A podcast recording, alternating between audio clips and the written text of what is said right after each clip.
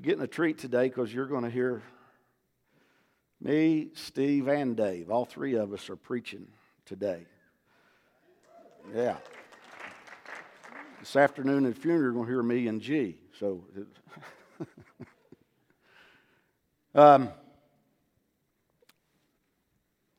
I, I want to kind of start this off or kick this off because we're doing this retreat that's going to involve 2,000 churches around the country. And it's a church retreat called Work as Worship. And uh, what we're wanting to do over the next couple of weeks is to give you a biblical foundation, uh, uh, just a little bit of a biblical foundation of what the message is about work as worship. So many people get involved in what they do for a vocation or get involved in their life, and they don't really see themselves as working for the Lord. And they don't really sometimes see their work as something that matters. They just see it as a means to an end, and they don't really understand. But it's a common desire for all of us to have work that really matters and, and how we make our work really matters. Now, what has happened in church? Everybody say in church. Over the last, um, I, don't, I don't know what's wrong with my, my lights, but my lights up here are not on. It's over my head that helps me see my notes. And at my age, I need all of the extra lights I can get. Um, I'm not sure in history when it really happened, but I am fully aware of some things that have happened in my lifetime. And in my lifetime, there has been a major shift. Caleb addressed it just a moment ago, and it's the idea that some things are sacred and some things are secular. It's just an idea that has developed. And over the last, specifically the last 40 years, this last generation, we've developed, oh, thank you. God is good in the light. In the last 40 years, in my lifetime, this idea of secular and sacred and we, we have the ideal that Bible study is sacred. We have the idea that small groups is sacred, that Sunday school is sacred, and that church attendance and worshiping the Lord and singing and praising God is part of the sacred. And what we've done is we've taken things like work and hobbies and tried to make them in our mindset as something that's secular when it's really not. I personally believe that work is sacred and that hobbies are sacred. Everything you do, you should do as unto the Lord. But the idea that there are two trays, you have a sacred tray and a secular tray, and the, the, the cultural mandate that we have, we've, we've, we've had this cultural thing where it's like if you do this for the Lord, this is something that's sacred. But what I'm trying to say to you today is there is no divide. There is not a divide between this. Listen carefully to what I want to say to you. Work is sacred. You go through this book and you will find where God called and equipped different people with different skills and different talents to do things, to build, to accomplish, to, to do a lot of things. And, and uh, hopefully today, I'm going to come back at the end and, and, and, and maybe share a little bit, but, but do you realize what did God do on the seventh day? He ceased from his work. God works. We want God to work in our lives. We ask God, why don't you work in this situation? God, why don't you do this? He worked and made everything, and He put Adam and Eve in the garden to work and be productive in the garden. Well, if we're created in His image and His likeness, and He works, wonder what we're supposed to do. We live in a society today where people want to get out of work. God didn't make you to be lazy. God didn't make you to sit around and have somebody else take care of you. That is not the way God designed you. He designed you to be fruitful and multiply and be productive. He wants us to have productivity in our lives. Thank you. Now, listen carefully to me. God has commanded us to build and to create. Work is sacred. Listen to me say this art is sacred, family is sacred, rest is sacred, hobby is sacred. There is no divide. Look at somebody and say, There is no divide. There is no such thing as this is what God likes and this is what God tolerates. That's not how it is. God wants you to be successful and He wants to walk with you seven days a week, 24 hours a day, just as much. Let me, I'm sorry that I'm, y'all will have some time. Let me, let me just make sure that everybody understands something. Attendance is down, and I understand that, and a lot of things going on. And somebody says, Where's so and so? I wonder where they are, and I wonder what's here. I, I, I, really come, and the only person that really matters to me that shows up every time we have a service is whether God is going to show up in this house or not.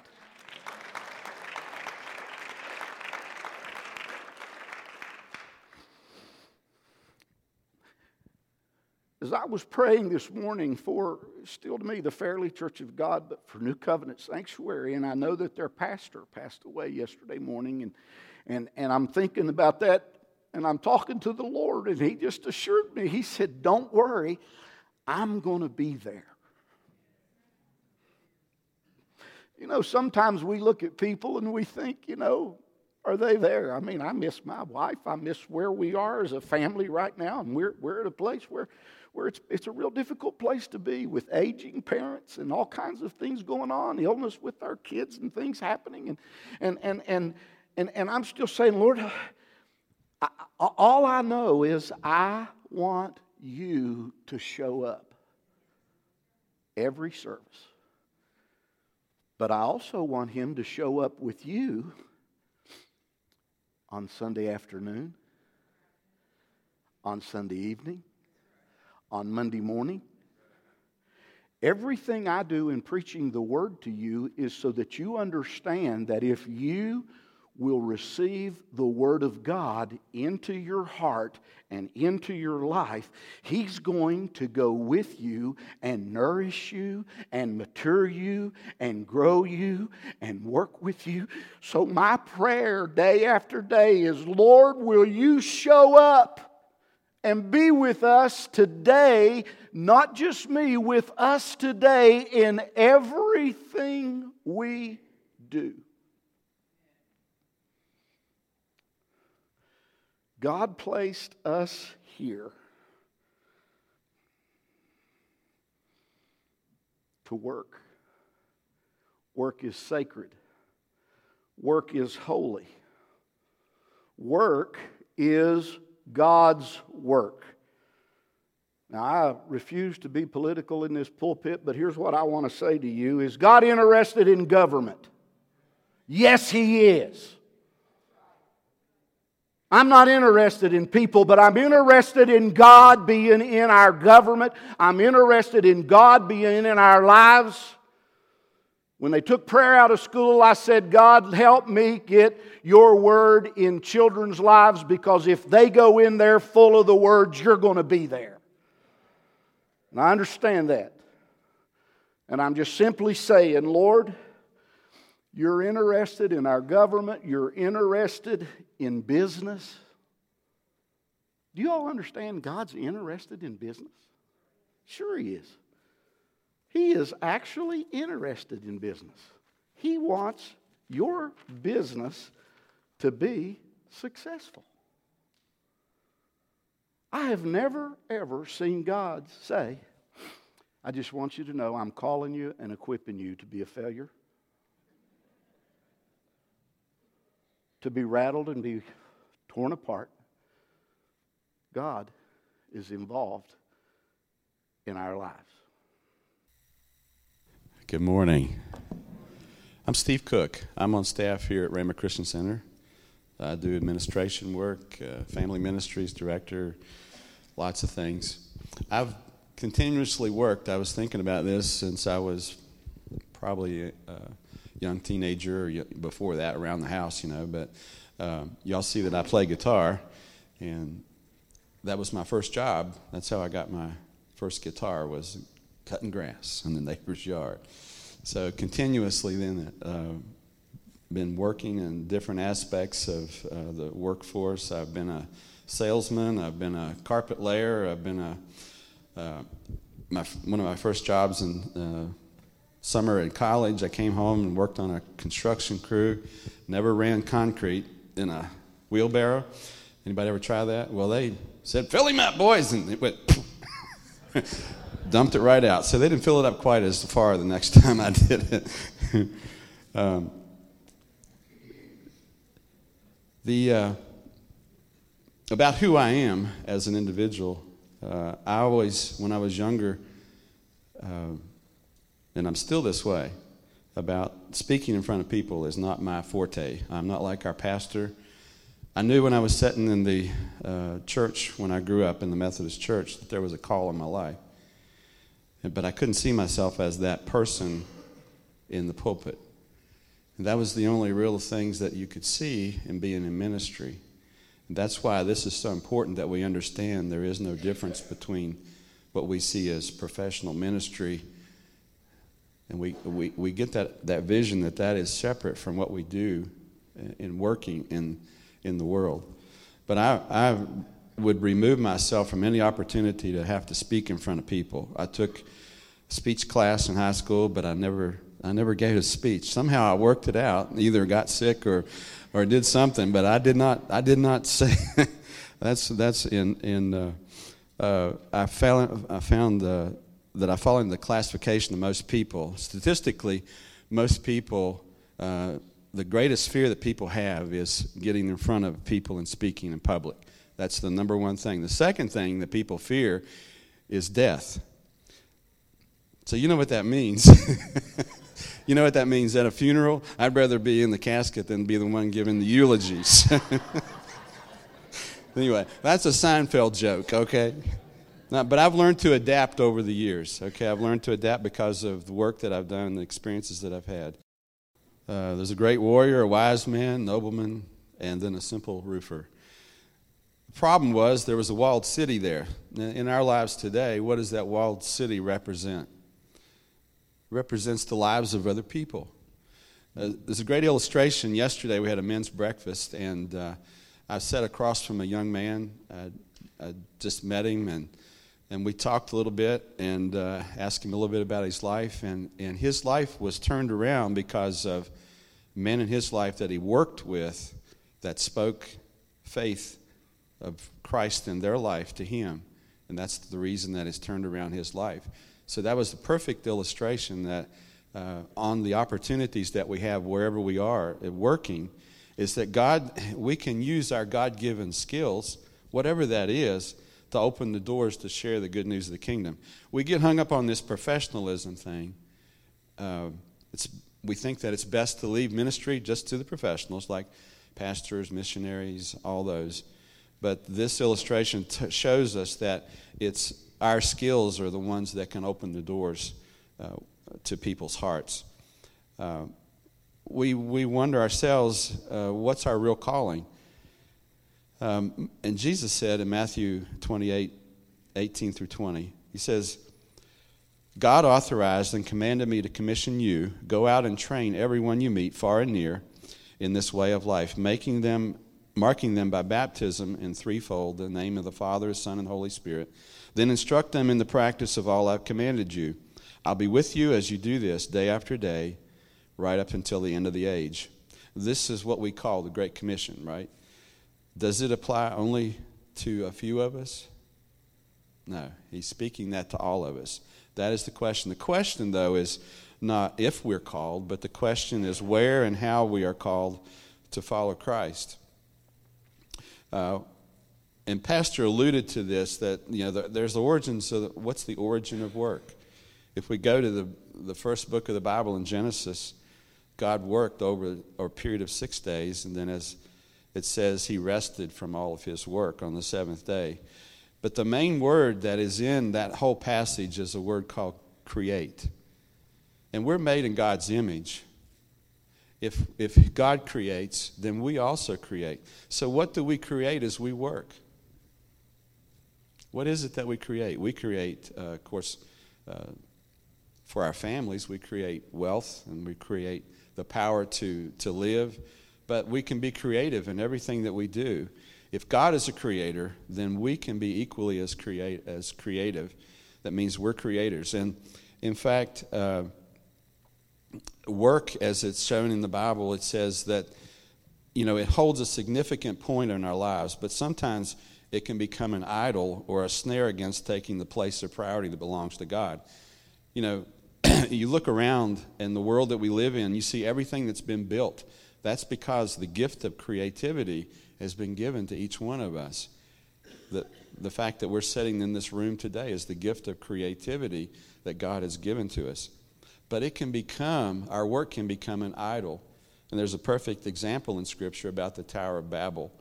You know, it says that there were people who were all of one mind, they all spoke the same language, and they started to build this city and a big tower. But what was the reason that they wanted to build it? It says, so we can make a name for ourselves.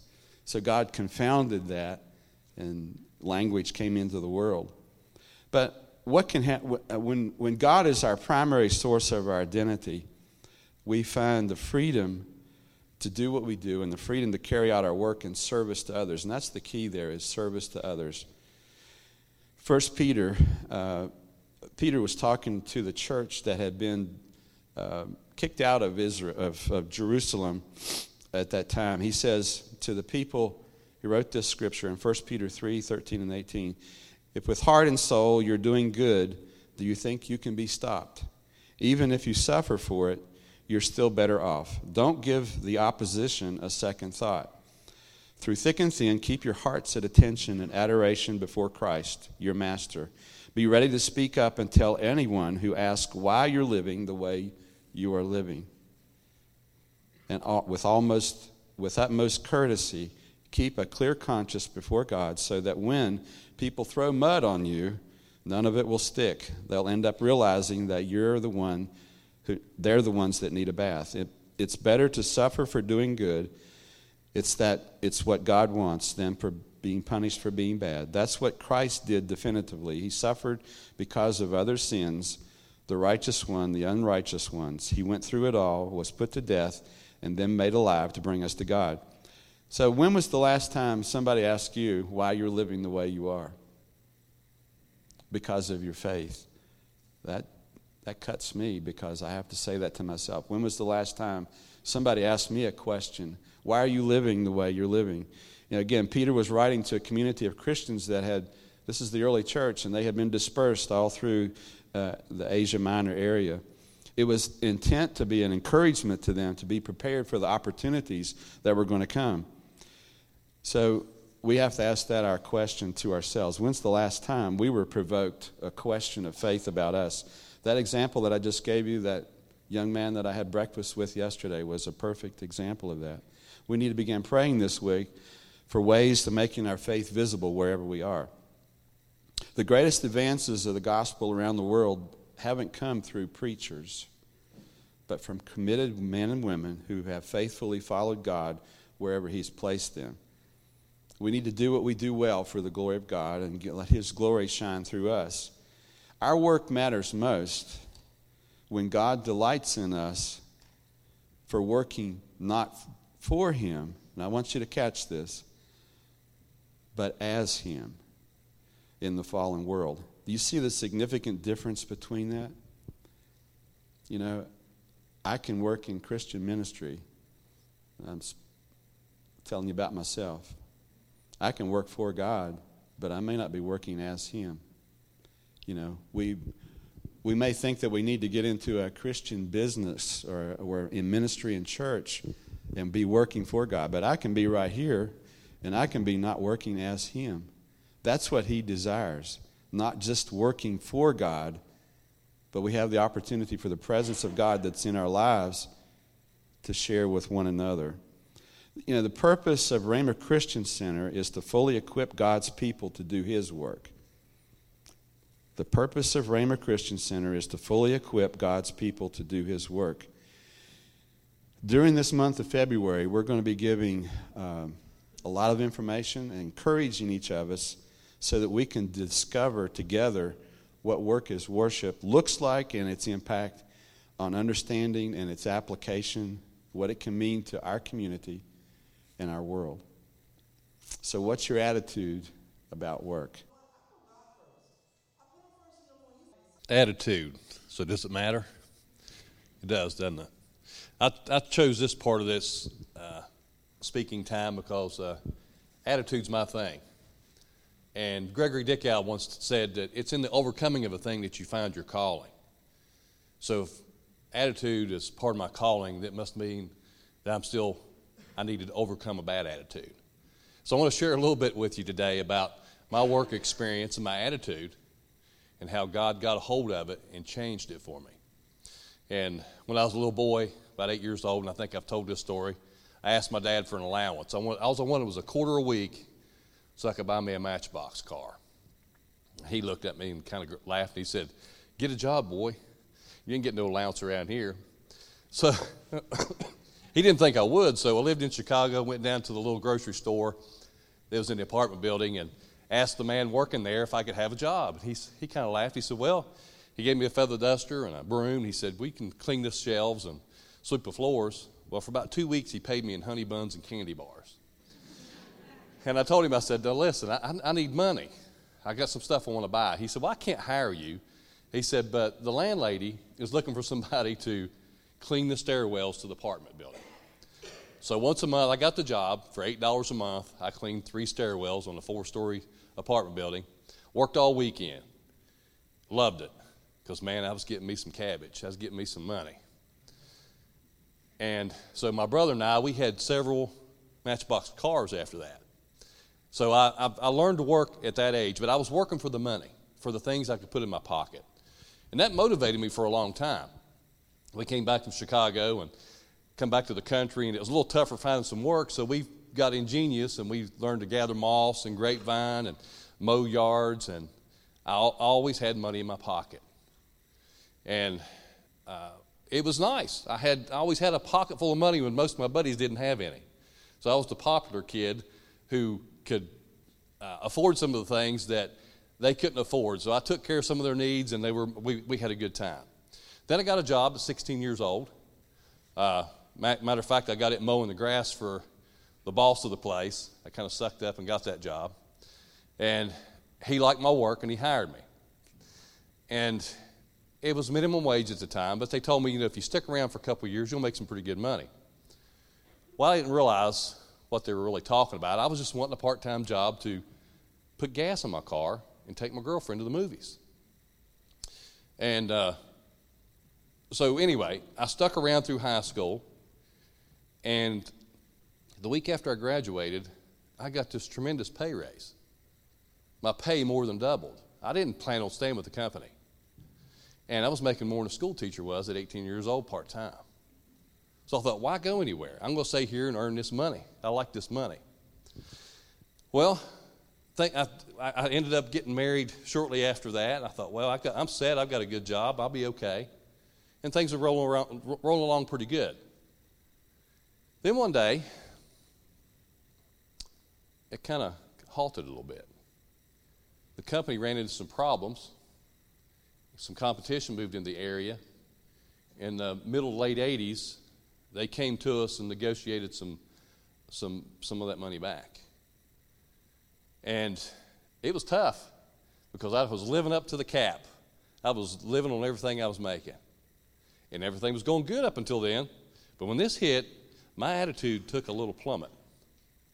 So one day, uh, they took about, they took, actually took about 10%, 10% of our wages, weeks of vacation, a lot of personal holidays, so it kind of stung pretty bad. And we, did, we weren't going to get that back. We wasn't going to get that back for about four or five years. So that time I thought about leaving, looked around in the immediate area, still uh, probably couldn't make as much money doing what I was doing. So I stuck it out, but my attitude went south. And I was explaining this to my dad one day, and he said, Son, he said, uh, You know, you agree to work for that. You don't have to go there. I said, Yeah, Dad, but it's not fair. It's not fair. I worked for that. I worked for that.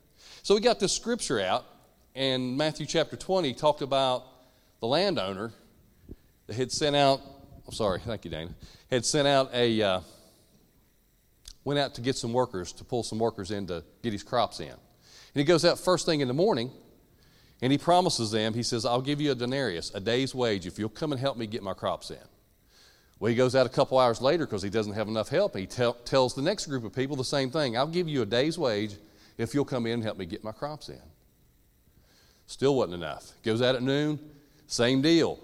If you'll come in and work a half a day, I'll give you a full day's pay to get my crops in. Three o'clock he goes out. He's still needing help. I will give you a day's wage if you'll come from, and work and get my crops in today. Still not enough. Then on the last hour of the day, he goes out and asks them. He said he, he saw some folks who still hadn't found work. He said, If you'll come and help me get these crops in, I'll give you a day's wage. Well, at the end of the day, it come time to pay up. And he told his foreman, he said, I want you to pay everybody their day's wage. He said, but I want you to start with the last first. And I often wondered why that was. So the guy who worked an hour got a day's wage. And as he's getting paid, the ones who started at the beginning of the day thought, hey, this ain't fair. I worked all day long, and you're going to pay this rascal the same amount of money that you paid me for working an hour. And the landowner said, Well, what's wrong with that? It's my company, it's my business, I'll pay what I want. Is it greed in your heart that's causing this? Well, I argued with my dad for about six months on that one. I thought, that is the most unfair thing I've ever heard. God's not fair when it comes to labor. Why would God condone that? Well, when finally Jesus got a hold of my heart, and it was about shortly after this time, well, actually, it was several years after when God got a hold of my heart. I look back on that, and that scripture come to light. It wasn't only about working in the kingdom of God for heaven like we traditionally think, it's about our attitude about everything we do in our work. And I thought about it.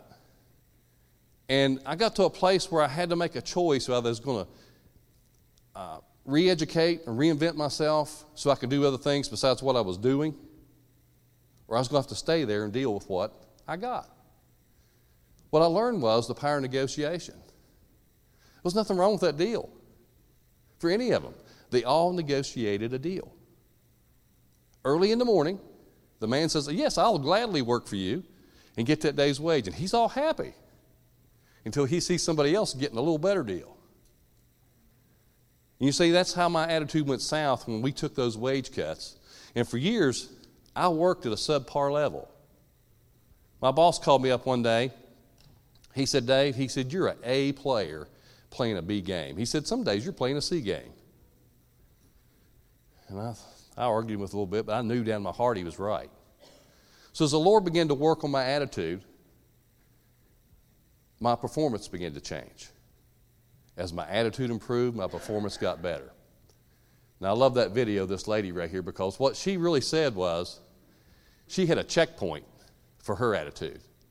Now hers is 2:30 in the morning. Mine's not 2:30 in the morning. But it's the first thing in the day when she, he, she come before the Lord and she brought her attitude to him and said, Lord, help me. You remember the prayer of Jabez? Jabez says, Lord, enlarge my borders. In other words, increase me. so that I might add value to those around me, not cause harm. He wanted to be a good businessman, a good person in the community that added value to people. So he prayed the prayer. And it comes to attitude. And I believe attitude is the foundation of everything in our lives. How we see things, how we perceive things, is how we're going to deal with it. So I need to always take my attitude before the Lord and ask Him, Lord, help adjust my attitude. And sometimes it stings it's not a good thing when you got to admit you're wrong and you got to go back and redo some things and admit your faults. You know, because when I'm telling you I was playing a C game and a B game, at that time I wouldn't admit that. I'm doing as much as the next guy, probably more than Joe over here. That's not how the Lord looks at it. He looks at me and says, "I want your best because I want to give you I want to give you the best." He can't honor me with the best if I don't honor him with my best. And, you know, I've got, had several folks around here that I respect their opinion come to me and say, Well, I miss your boy around here because he worked around on the grounds, did some things during the summer. They said, Man, he was a great worker and he had the best attitude. He's such a fine young man. You know what that did for me? I loved it. That's my boy. That's my boy. I love him. And he honors me when he has that kind of attitude. We can honor God with that kind of attitude in everything we do. If we start thinking about everything we do in our workplace, in our community, and we determine to honor God, our lives begin to change. And God says, Well done. This is my son or my daughter in whom I'm well pleased. Can you imagine that blessing that flows into your life? So I want to share four things with you that the Lord showed me that He'll do for you or do for us if we put Him first in our work or anything, matter of fact. And I call it the four C's. The first thing God is concerned about is our character. Char- charisma will get you in the door, it'll get you a job. I know people who've had 50 jobs, they can't keep them six weeks. Character opens the doors. I mean, charisma opens the doors, character keeps the door open. So God is concerned about our character. So how can we do that? We can start with the little things. If we do one little thing, we can start the process and start that steamroll. If we determine every day to leave the place a little better than we found it, if we can determine to leave every relationship a little better than we found it, we've started. You started the ball, ball rolling. The second thing God wants to do is increase our competence. He wants us to develop our skills. I know a lot of people are doing jobs that they hate. And most of the time, it's not only just an attitude problem, that's a symptom of it. But the problem is they're plugged into the wrong kind of work. They're not getting to use their talents and skills and their strengths. So if that's an issue, sometimes you've got to be courageous enough to say, I'm doing a 180. I'm going over here. I'm going to work where I feel like it's rewarding, it's bringing reward back to me, and I feel good about it. So, to increase our competency, we have to have a learner's mindset. If I go to work each day, even if I don't like my job right now, if I determine to go in and say, I'm going to learn one new thing today, or I'm going to learn one new skill this week, it changes our attitude about the work. And if we don't, we become stagnant. Eric Hoffer said this, and I want you to, I want you to listen to this because it's really similar to what Jesus said. He said, in times of change, and we can agree that times are changing, aren't we? The marketplace has changed, the business has changed, commerce has changed. We live in a global economy now. But if we don't embrace the change, if we don't become learners, we'll never be able to embrace the change.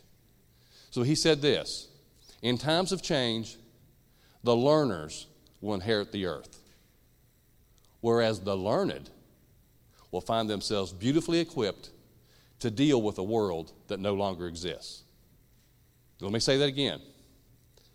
In times of change, the learners will inherit the earth, whereas the learned, those who already know everything they need, think they need to know, will find themselves beautifully equipped to deal with a world that no longer exists.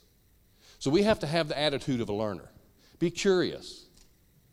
Learn new skills so that you're growing and expanding. Now, the third thing that God expects us to be is a collaborator. Now, a collaborator is a little different than a cooperator. I can go to work and I can get by on C performance and pick my pay, get my paycheck. It's kind of hard, kind of hard to fire a guy who's doing average because most people do average. But God wants us to collaborate with people, add value to the company, the organization that we're in. Work aggressively with other people to achieve the desired goals and results of the company. Now, if you're working for a company you don't believe in the mission statement, if it's contrary to your values, you probably need to get out. But if you can agree with what the company's trying to do, we need to collaborate, work aggressively with other people to achieve those goals. Not just be one of those folks that just go along because I have to. That's the wrong attitude. We can keep that attitude, but we're going to get more of the same. Now, if we work on those three things, God will do this for us. He'll do like Jabez, He'll increase your capacity. Once He increases your capacity, you're able to do more. I remember when I was a clerk, I had a sphere of friends and a group of people, a group of certain customers that I kind of ministered to as the Lord was dealing with me. Then, when He began to promote me, I moved into a different sphere and my influence began to increase. As I began to increase, I began to help more people. So every time I climbed up a little farther with the Lord, He gave me more access in more people's lives. And if that's what we're really after, as a Christian, that's what we should be doing, is looking for access points into people's lives so we can add value to their lives and lift up Jesus Christ. Amen? That's our job, isn't it? It's our job in the workplace, it's our job in our community, it's our job in our home. So God wants to increase our capacity so He can pour more into us. I would that you would prosper and be in health, even as your soul prospers. God wants us to prosper. He wants us to be in health. He wants to increase our capacity and build the kingdom of God. Thank you. The two most important days of your life number one is the day you were born, and the second is the day you find out why you were born. God has a purpose for you that will not only bless you and take care of you and prosper you, but He desires you to be a blessing to others. In this story of Johnny the Bagger, it just amazes me because I started out working at a grocery store. My senior year of high school, I'd get up at 5 o'clock, go to the produce market, buy and load the truck, bring it to the store, put in the cooler what needed to be immediately put in the cooler. I'd go to school and then I only had to go a half a day and I'd come back at noon and work. When I was a little boy, I'd walk down the street, pick apples out of the backyard, and sell them down the backyard. Work was something that was always there. It was something I could always do. I could always find work. When I went to college, couldn't find a job. They said it's hard finding a job this time of the year. All of the college students coming in, all of the jobs are taken care of. You're a freshman, we don't have a job for you. I went to a local grocery store and I said to the man, I want to go to work here. He said, I don't have anything open. He said, Can I work for you free today? I says, If I work for you free today, at the end of the day, if you don't need me, you tell me to go down the road and I won't come back.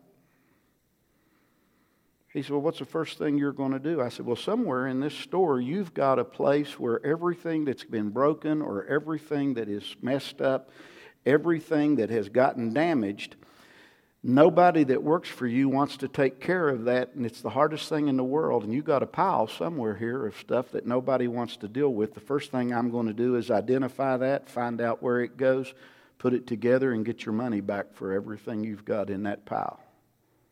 He said, Really? What's the next thing? I said, Every aisle will be clean and dusted and faced up the way it's supposed to be by lunchtime. I got there at 8 o'clock. At 9.30, he said, You need to go to the office and fill out your paperwork, son. You got a job. Work is service to God.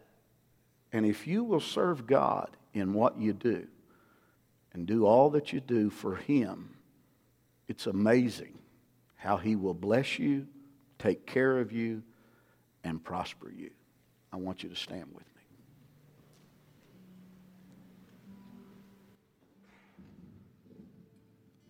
Right now, beside you is someone who is at some place in their life.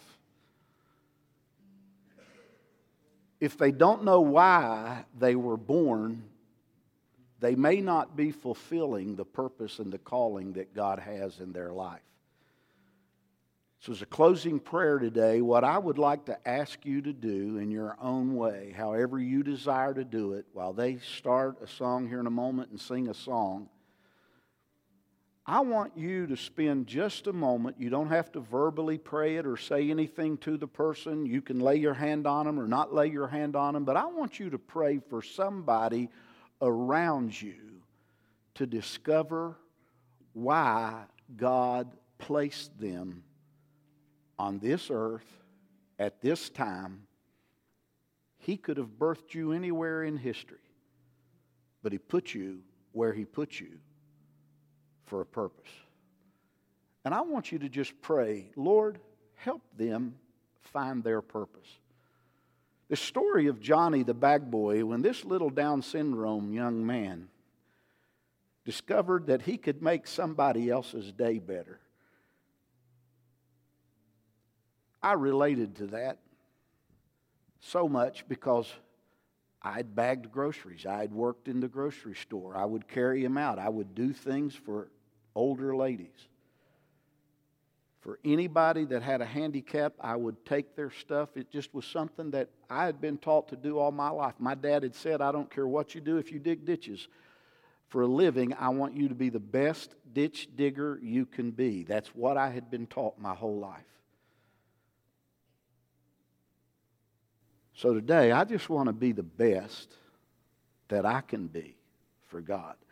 And my prayer for you right now is that you discover your purpose and what God's best is for you.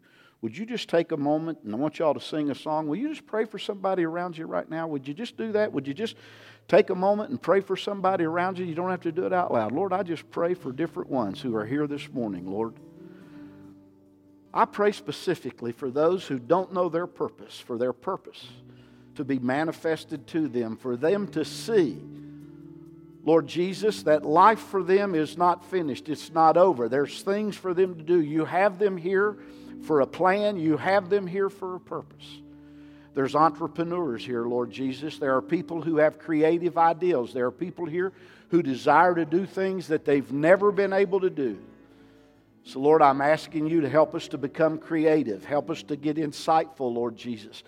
May we become the best that we can do. If it's working in a grocery store, if it's being a doctor, if it's being a lawyer, if it's selling real estate, if it's working at Walmart, whatever it may be, Lord, help us to be the best that we can be. If we deal with bookkeeping, to be the best bookkeeper that ever was. If we deal in any area of life, the best mechanic, the best body man, the best equiper that anyone could ever be. Lord, however we serve one another, we serve you.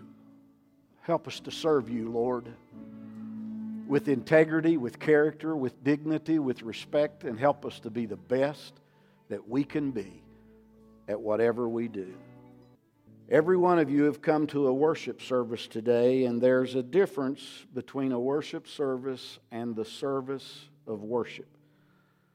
Worship is a journey. So, my prayer is that you go from where you are to where He is, because where He is, when He comes to where you are and you're with Him, it's an act of worship for Him. And it's a journey out of ourselves into His service. But you can serve Him anywhere you are because He is there with you. And I'm going to tell you something it's a journey from poverty to plenty because if you're working and you're serving and you're living without Him in your presence, you're poor. But you're prosperous when He's with you, anywhere you are, in any situation, in any circumstance. I can't tell you the times that I've looked around at where I am. Say, God, I don't like where I am, but I'm sure glad you're here with me and you'll see me through. God is with you today. Take him with you go in the service in the service of His worship. Don't just come to a worship service, be a part of the service of worshiping Him. I love you. Appreciate you being here today. If you need prayer for anything, I invite you to come forward. If you're sick, we'll pray for you. If you want to receive communion, the communion manelics are out. Appreciate you being here. Don't forget the funeral today at 2 o'clock, and don't forget Barbara Loudermilk service Tuesday at 1 is the viewing, and 3 will be the service. I love you. God bless you. You're dismissed. Thanks for being here. God bless you.